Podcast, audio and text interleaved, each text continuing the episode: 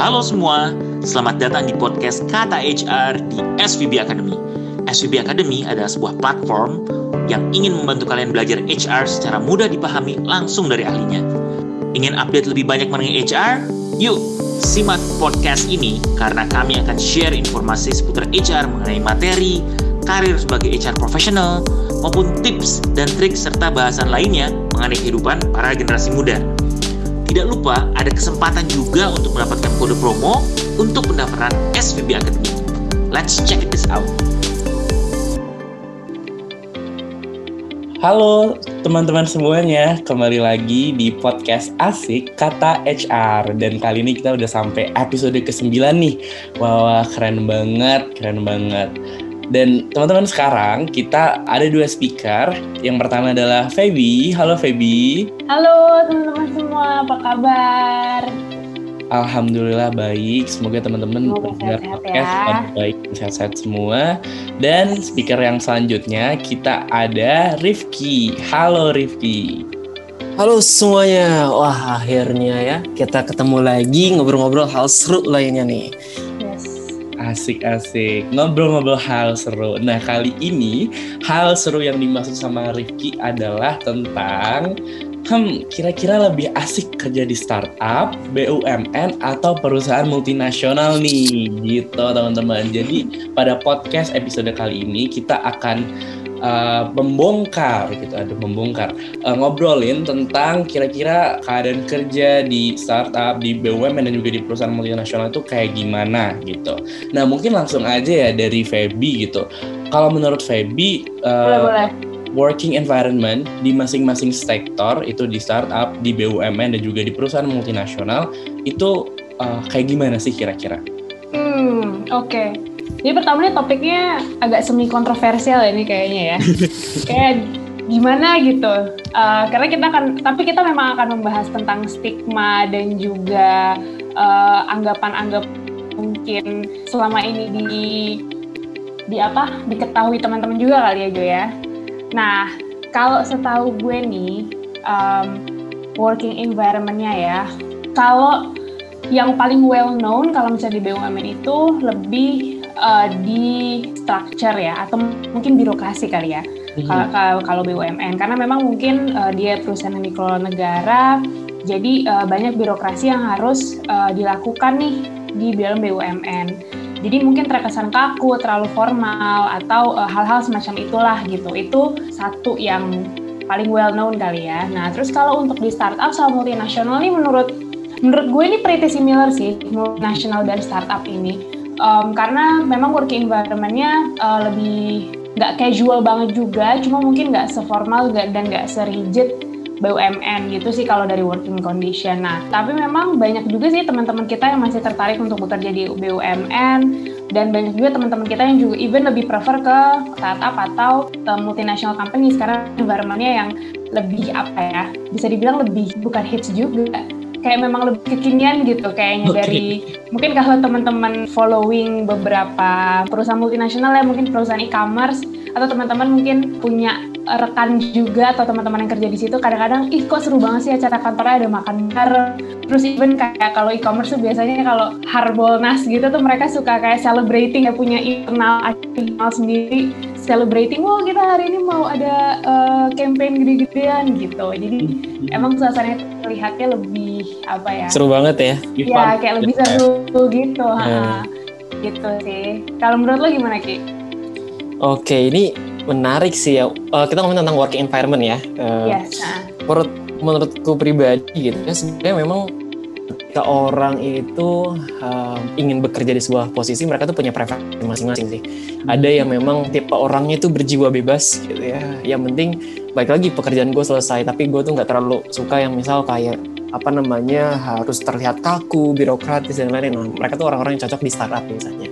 Mm-hmm. Gitu. Nah tapi ada orang-orang juga sebenarnya lebih suka yang memang diatur gitu, lebih suka diatur karena mungkin terlihat lebih jelas, mm-hmm. apa yang dicapai juga jelas, apa yang dilakukan juga jelas. Ada tuh yang tipe-tipe kayak gitu dan mereka mungkin cocok dengan lingkupnya B U M N gitu ya, ataupun uh, perusahaan swasta yang lokal juga itu menurut aku juga cocok kayak gitu. Nah, balik lagi sebenarnya ini tidak ada yang paling baik atau tidak baik gitu ya, karena matters of preferensi aja, mana yang lebih suka. Terus kemudian uh, memang kalau aku lihat pribadi juga gitu ya, kalau di startup itu mereka tuh fleksibel ya, mereka tuh serba fleksibel, mungkin based on juga project gitu ya. Jadi yang penting bagaimana nih projectnya, kerjaannya selesai atau nggak, achieve atau tidak nih, uh, measurement of success dari project yang memang ada kayak gitu, fokusnya ke sana. Tapi mungkin kalau dari sisi apa namanya perusahaan-perusahaan yang B U M N dan lain, mereka punya pekerjaan yang udah jelas, clear, dan itu udah turunan yang mungkin dari dulu sudah ada gitu. Jadi memang balik lagi, um, jadi just matter of preferensi, suka yang model kayak gimana. Uh, kalau misalnya ternyata nggak cocok dengan tuh ke aku, mungkin kamu cocoknya di startup gitu, menjadi orang-orang yang memang fleksibel dan uh, yang penting kerjaan selesai, tapi mau dimanapun kerjanya, jam berapapun itu nggak terlalu peduli. Ya udah startup deh, this is the right place menurut aku. Oke, oke. Yes. Terima kasih Feby dan Rifki. Iya benar banget sih, setuju banget sih aku juga. Memang sektor pekerjaan itu harus kita perhatikan dengan kepribadian kita masing-masing gitu loh. Kita kira-kira kita cocok ada di mana kayak gitu. Nah, selanjutnya nih, kalau dari segi gaji, segi tunjangan, bonus, bonus kayak gitu tuh. Itu mungkin suatu hal yang apa ya, menjadi konsiderasi juga nih dari teman-teman para job seekers gitu. Kira-kira gimana ini masing-masing sektor? Mungkin dari Rifki dulu. Oke, okay, wah kita ngomongin gaji nih.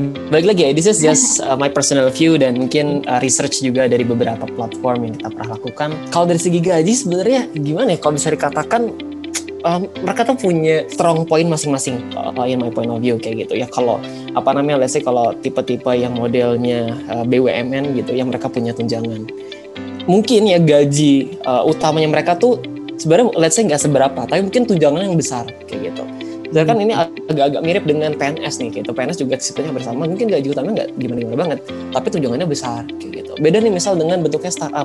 Oke, gaji gaji gross lu sekian, besar gitu, tapi mungkin dia nggak punya tunjangan. Jadi dia bekerja let's say misal lebih dari sembilan jam per hari gitu sampai empat belas jam dan lain-lain, tapi gajinya sekian gitu. Beda nih dengan dengan dengan bentuknya B U M N atau P N S gitu ya.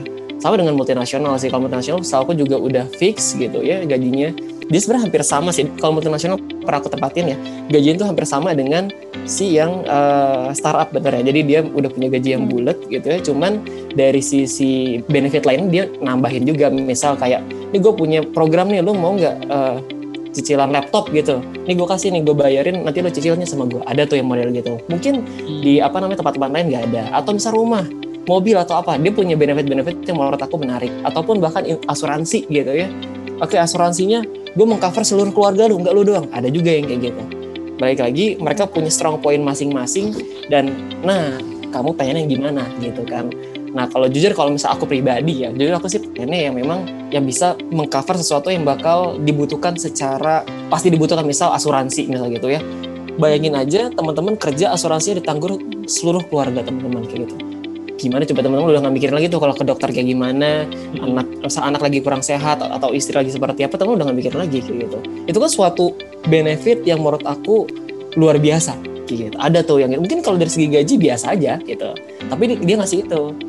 Tapi ada juga yang gajinya sekian tapi asuransinya dia doang, tapi kalau misalnya ada yang sakit atau seperti apa dia harus bayarin sendiri. Ya itu sih, baik lagi yang penting kamu bisa pengen milih yang kayak gimana, yang kamu cocoknya itu seperti apa. Itu sih kalau dari aku ya. Hmm, menarik banget. Dia emang jatuhnya ke benefit ya? Yes, gitu. Ada juga yang bermain di benefit. Gak cuma dari segi compensation, yes. Benefitnya juga bisa dimainin kayak gitu. Setuju, setuju. Oke, oke. Nah kalau dari Feby nih, mungkin ada yang mau ditambahin? Uh, yang Rifki bilang benar sih. I think um, B U M, both B U M N, kemudian dengan multinational dan startup itu punya punya perks-nya masing-masing. Kalau misalnya dari segi compensation and benefit ya. Um, I think kalau dari segi compensation B U M N tuh udah cukup bersaing menurutku dengan uh, multinationals dan startup. Um, even sometimes beberapa B U M N yang emang uh, top ya, itu uh, salary-nya juga dari segi compensation tuh juga gede gitu. Even ad, mungkin okay ada ya? Yang uh, uh, udah oke okay banget gitu. Even ada yang kalau nggak sama ya, even melebihi uh, gaji teman-teman kita di multinationals atau startup gitu. Um, kalau dari segi compensation ya, nah kalau dari segi benefit nih baru nih menurut aku tuh, menurut gue tuh cukup distinct gitu perbedaannya. Hmm. Kalau benefit di B U M N itu tuh mereka promoting stability. Itu hmm. yang menurutku salah satu apa ya, salah satu perks yang top banget deh dari B U M N. Mereka diidam-idamkan ya? Iya, uh, diidam-idamkan stability-nya gitu. Karena kenapa? Karena di B U M N pertama dari jenjang karir, jenjang karir itu masuk benefit juga ya teman-teman ya. Dari jenjang yeah. karir kesempatan berkarir itu B U M N kan struktur organisasinya cukup cukup besar ya. Jadi hmm. kita dari entry level sampai top levelnya tuh kayak tangganya tuh banyak gitu. Hmm. Nah itu yang kemudian bisa kita telusuri. Kalau misalnya kita memang berniat untuk stay lama di B U M N, of course kita punya adalah kesempatan untuk naik uh, jabatannya hmm. gitu. Dan semakin naik jabatannya juga perks-nya of course makin bertambah. Dan di B U M N itu, terutama B U M N yang gede-gede ya, banyak yang aku tahu kayak P L N, Pertamina, Mandiri gitu-gitu tuh punya semacam university. Jadi mereka punya corporate university gitu untuk pengembangan karyawannya. Nah itu tuh menurutku adalah salah satu salah satu perks yang oke okay juga gitu, karena hmm. mereka ini sebagai B U M N seniat itu membuat corporate university untuk membina karyawannya yang pasti itu kan sebenarnya akan diinvestasikan kembali ke perusahaan itu untuk Betul. jangka yang lebih lama kan ya, untuk jangka Betul. yang lebih panjang. Even jadi karyawannya bisa berkarir lebih lama dan bisa eksplor lebih jauh dalam in terms of uh, apa? jenjang karir gitu di perusahaannya, which is itu yang menurutku B U M N menang di stability dan sustainability, bisa kali ya, sustainability yeah, in terms okay. of karir gitu. Nah kalau di startup memang um, untuk experience yang menang kemudian adalah impact, making impact dan juga experience-nya, learning experience-nya. Making impact-nya dalam arti kalau di startup memang perusahaannya masih, um, lingkupnya masih belum terlalu besar ya. Jadi apa pekerjaan yang kita lakukan di startup itu pasti impact-nya tuh langsung kerasa gitu. Uh, either ke bisnisnya atau mungkin ke operasional perusahaannya. Mm-hmm. Pun di uh, multinationals, I think impact juga menjadi sesuatu yang banyak ditekankan ya. Learning experience-nya sih yang menurutku banyak. Jadi kalau multinationals dan juga startup tuh they always involved in a project. Even ada beberapa perusahaan yang memang cara mereka bekerja itu adalah by project. Jadi ada project ini, kemudian dalam satu project tuh ada timnya gitu. Ntar ada tim dari divisi ini, tim dari divisi ini, pokoknya mereka ngerjain project ini gitu. Jadi kan mereka selalu um, dihadapkan dengan situasi dan juga tantangan yang berbeda-beda gitu. Nah menurutku learning-nya tuh banyak, banyak banget didapat yes, dari betul. Itu. Nah itu sih, jadi uh, ketika B U M N kemudian bisa mengkonstruk, uh, bukan mengkonstruk, bisa uh, memiliki stability. Kalau misalnya di multinational dan startup, I would say mungkin benefitnya lebih ke giving impact dan flexibi- uh, learning, learning dari flexibility-nya dan dari keragaman lah, keragaman hal yang mereka lakukan di dalam pekerjaannya gitu. Mungkin aku mau nambahin satu kali ya, boleh, ketika boleh. kita uh, ingin melihat dari sisi mana nih yang baik, lebih lebih oke okay gitu ya dari sisi company mm-hmm. benefitnya. Kalau misal di B U M N tuh kita juga bisa lihat dari sektornya sih, karena sektor mm-hmm. menurut aku salah satu yang sangat mm-hmm. mendukung gitu ya. Apakah mm-hmm. ini sektornya yang memang betul, apakah lagi high banget, memang selalu dibutuhkan atau seperti apa. Lihat saya misal kalau sekarang itu orang sekarang udah digitalisasi, orang udah internet itu udah sangat diidam-idamkan, selalu digunakan mm-hmm. setiap hari dua puluh empat jam. Berarti kan ini salah satu yang sedang berkembang banget. Nah sektor mm-hmm. yang bisa memprovide hal ini pastinya sedang juga berkembang kayak gitu. Dan ketika kita bisa masuk di sana, pastinya dia juga istilahnya punya hal-hal yang menarik lah kayak gitu. Karena kayak misalnya teman-teman ketika kita, ini sebuah contoh sih, ketika misalnya teman-teman daftar sebuah pekerjaan, terus kemudian teman-teman mau bergaining gaji kayak gitu. Teman-teman harus tahu dulu tuh perusahaan itu lagi performanya gimana. Kalau misalnya performanya lagi oke, okay, dia let's say misalnya dia baru dapat investment atau kemudian dia bisnis lagi berkembang banget, teman-teman dengan confident bisa lah bergaining dengan gaji kayak gitu. Seperti apa? Misal tapi kalau perusahaannya lagi terpuruk, dia rekrut teman-teman memang kondisi lagi terpuruk dan pengen minta dibantuin ya. Gimana ya? Feel-nya tuh kayak apakah kita akan minta gaji yang besar atau seperti apa? Itu kan juga bisa dilihat gitu sih. Mm-hmm. Jadi ketika lagi interview pun teman-teman kayak ini orang ngerti nih gitu kan bisnis kita lagi kayak gimana. Nah itu sih menurut aku juga salah satu Uh, teman-teman bisa telisik lah ya, sektor apa nih yang lagi seru gitu ya ketika teman-teman di sana, uh, apa yang teman-teman bakal incar gitu sih. Iya emang kayak sekarang internet dan segala macam itu, karena B U M N itu ada banyak uh, banyak turunan bisnisnya, hilir-hilir bisnisnya itu bermacam-macam banget, mulai dari sektor nah. energi, perbankan, teknologi, itu ada banyak banget gitu ya teman-teman. Jadi memang kita harus mengidentifikasi juga kira-kira hilir bisnisnya tuh apa gitu, karena tiap hilir bisnis itu pasti juga punya keadaan yang berbeda gitu ya. Nah kalau bicara tentang keunggulan, bicara tentang sesuatu yang nggak dimiliki satu sama lain, kira-kira selain kalau B U M N ada kita stability dan kalau di di startup dan juga multinasional kita punya uh, flexibility dan juga working experience dan giving impact, kira-kira ada keunggulan lain nggak Rifki uh, di masing-masing sektor? Oke, oke. Ini kalau keunggulan ini mau dilihat dari apa nih? Apakah dari segi work, working environment, dari segi gaji atau apa gitu yang dari mungkin, apa ya, aja sih mungkin yang menurut Rifki adalah sebuah keunggulan. Sebenarnya bro udah disebutin semua sih ya tadi sama uh, sama Feby juga gitu ya. Mm. Nah, dan menurut aku itu salah satu strong point masalahnya gitu. Jadi dari saya kesampaikan kayaknya udah disampaikan sama Feby. Kayak misal tadi contoh ya, proses kita jenjang karir di perusahaan yang memang besar, jadi let's say misal setiap tahun itu kita bisa naik kayak gitu atau seperti apa, itu menjadi sebuah benefit yang menurut aku pasti semua orang akan incar kayak gitu. Atau misal kalau dari startup gitu ya, dia proses learningnya banyak, dia bisa pindah sana pindah sini gitu ya, jadi ketika nanti dia pindah kerja dia punya exposure pekerjaan yang luas dan dia bisa dapat pekerjaan juga mungkin sesuai dengan apa yang dia pengen, karena balik lagi ekspornya lu exposure-nya luas pekerjaannya kayak gitu. Mm-hmm. Dan kemudian kayak B U M N tadi bener banget gitu ya, stability is the most uh, strong point dari mereka gitu. Mm-hmm. Itu yang mereka jual. Dan kalau nggak salah ya proses rekrutmennya kan juga asik ya, aku bilang nggak yeah. susah tapi yeah. rekrutmennya asik gitu ya. Yeah. Dan itu menjadi sebuah apa ya, ketika mereka sudah di dalam tuh kenyamanan itu sudah di tangan lah kayak gitu. Yeah. Ya maka, worth it lah ya istilahnya. Udah worth it, betul ya, banget. Worry ya. lagi ya. Betul. Uh, uh. I think sih itu sih uh. kalau misalnya udah disampaikan. Dia gimana? Yes, um, gue punya uh, gue punya semacam, gue pernah baca ini juga sih, dan beberapa teman gue ketika kita berdiskusi juga menyarankan hal ini. Ini adalah how to navigate um, apa semacam karir strategi supaya kita mungkin bisa ngerasain apa ya, kenikmatan dari uh, kedua jenis perusahaan ini gitu. Oke okay, oke. Okay, jadi uh, jadi itu memang ketika B U M N kan meng-offer yang tadi aku bilang, yang tadi gue bilang stability. Kemudian uh, untuk startup dan juga multinational mereka um, banyak offering uh, flexibility dan juga experience dan juga impact gitu.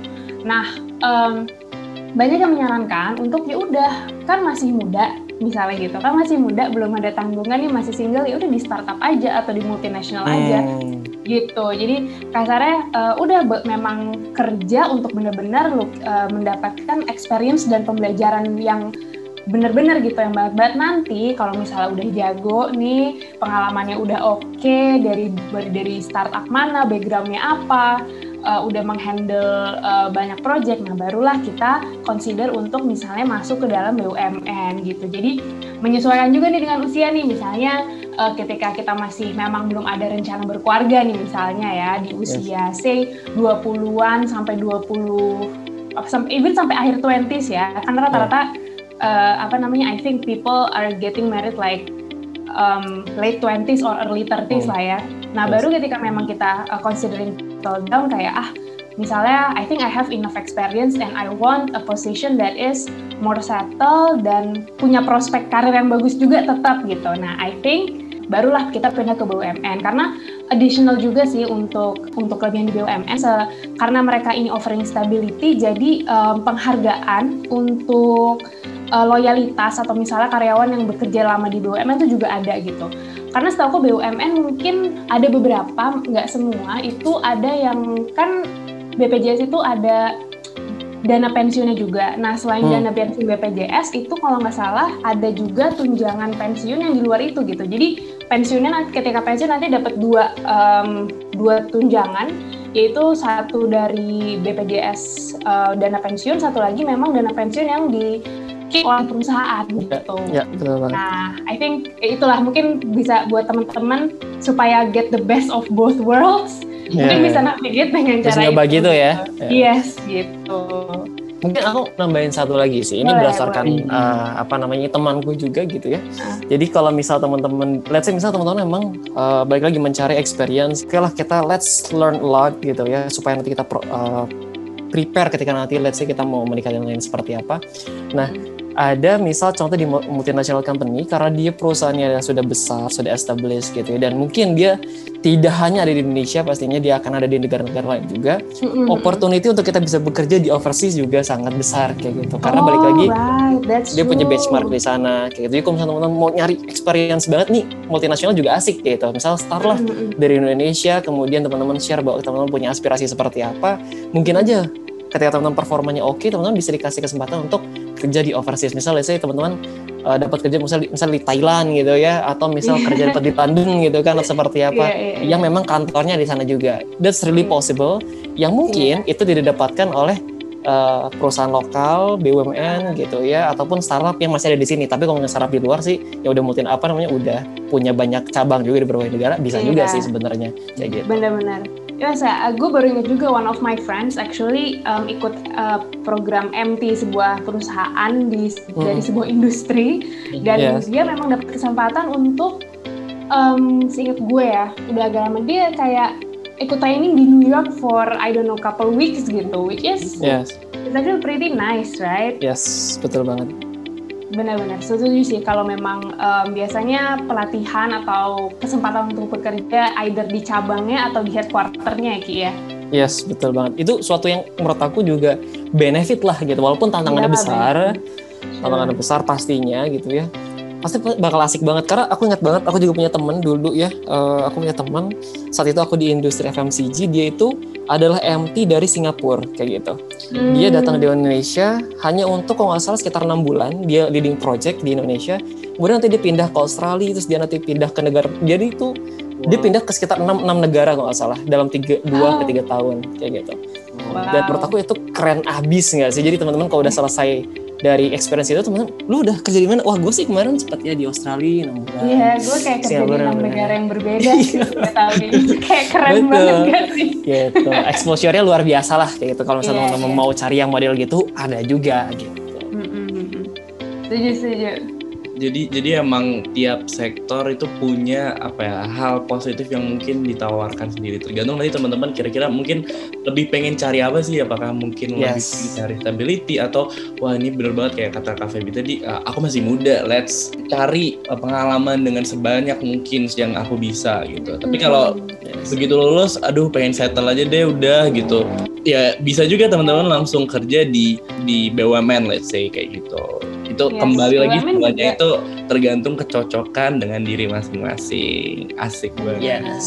Iya iya, memang apa ada banyak banget sih. Jadi eh, kita harus apa ya teliti dengan satu persatu gitu masing-masing eh, masing-masing perusahaan, masing-masing sektor itu pasti kayak ada eh, detailnya masing-masing, ada ada apa tadi ada strong Rifki bilang poinnya, strong point masing-masing ya gitu. Iya benar banget. Nah, sip. Oke teman-teman, terima kasih banyak. Tapi jangan kemana-mana dulu, karena kita ada informasi menarik nih dari S V B Academy. Apa tuh informasinya, Rifki?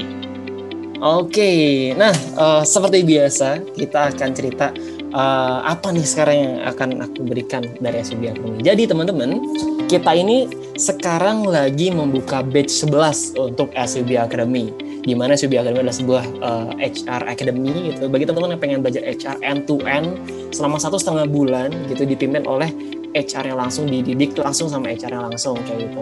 Belajarnya end-to-end banget, teman-teman akan dikasih videonya, teman-teman akan discussion uh, mengenai bisnis gitu ya. Kemudian teman-teman juga akan langsung ada pilot project, di-assign sebagai orang H R, teman-teman ada H R consultation gitu ya, dan masih banyak lagi hal-hal menarik lainnya kayak gitu. Nah, saat ini aku mau share sama teman-teman Uh, sebuah kode promo yang bisa teman-teman dapatkan untuk bisa dapat potongan harga Amin, sebanyak empat puluh ribu loh teman-teman, gila potongannya empat puluh ribu luar biasa gitu ya. Nah uh, untuk kode promonya mudah banget gitu ya, yaitu diskon sebelas. Diskonnya tulisan bahasa Indonesia biasa teman-teman, D I S K O N sebelas, udah itu doang, diskon sebelas. Ini bisa teman-teman pakai gitu ya ketika nanti teman-teman masuk ke dalam website S V B Academy, um, apa namanya men-purchase salah satu programnya yaitu H R Fundamental. Ketika itu nanti teman-teman tinggal masukin aja nih kode promonya dan langsung dapat potongan harga empat puluh ribu kayak gitu. Baik lagi, ini hanya bagi yang mereka mendengarkan podcast ini kayak gitu. Yang sekarang bareng sama kita nih lagi ngobrol-ngobrol. Jadi silakan gunakan aja, maksimal hari Sabtu ya teman-teman, maksimal hari Sabtu. Dan setelah itu udah habis nih promonya, dan biasanya ini ada uh, limitnya teman-teman, jadi silakan cepet-cepetan ketika udah denger, wah langsung daftar, langsung daftarnya pakai kode promonya kayak gitu. Itu aja sih Danju, terima kasih. Oke, terima kasih banyak Rifki atas informasi menariknya tuh teman-teman. Tunggu apa lagi? Ayo daftar S V B Academy dan gunakan kode promonya gitu. Sayang banget tuh kalau nggak dipakai kode promonya. Oke teman-teman, terima kasih udah mendengarkan podcast Kata H R di episode kesembilan kali ini. Uh, aku harap teman-teman selalu dalam kesehatan, uh, dalam keadaan sehat, dan sampai jumpa di episode berikutnya. See you. See you, bye-bye everyone. Terima kasih. Bye-bye. Jangan lupa dengarkan terus podcast kita di Spotify, Apple Podcast, dan Google Podcast. Kunjungi website kami di w w w dot s v b academy dot com, Instagram kami di at s v b dot academy. Dan kalau kalian punya pertanyaan, saran, atau kritik, email kita di kontak at s v b academy dot com.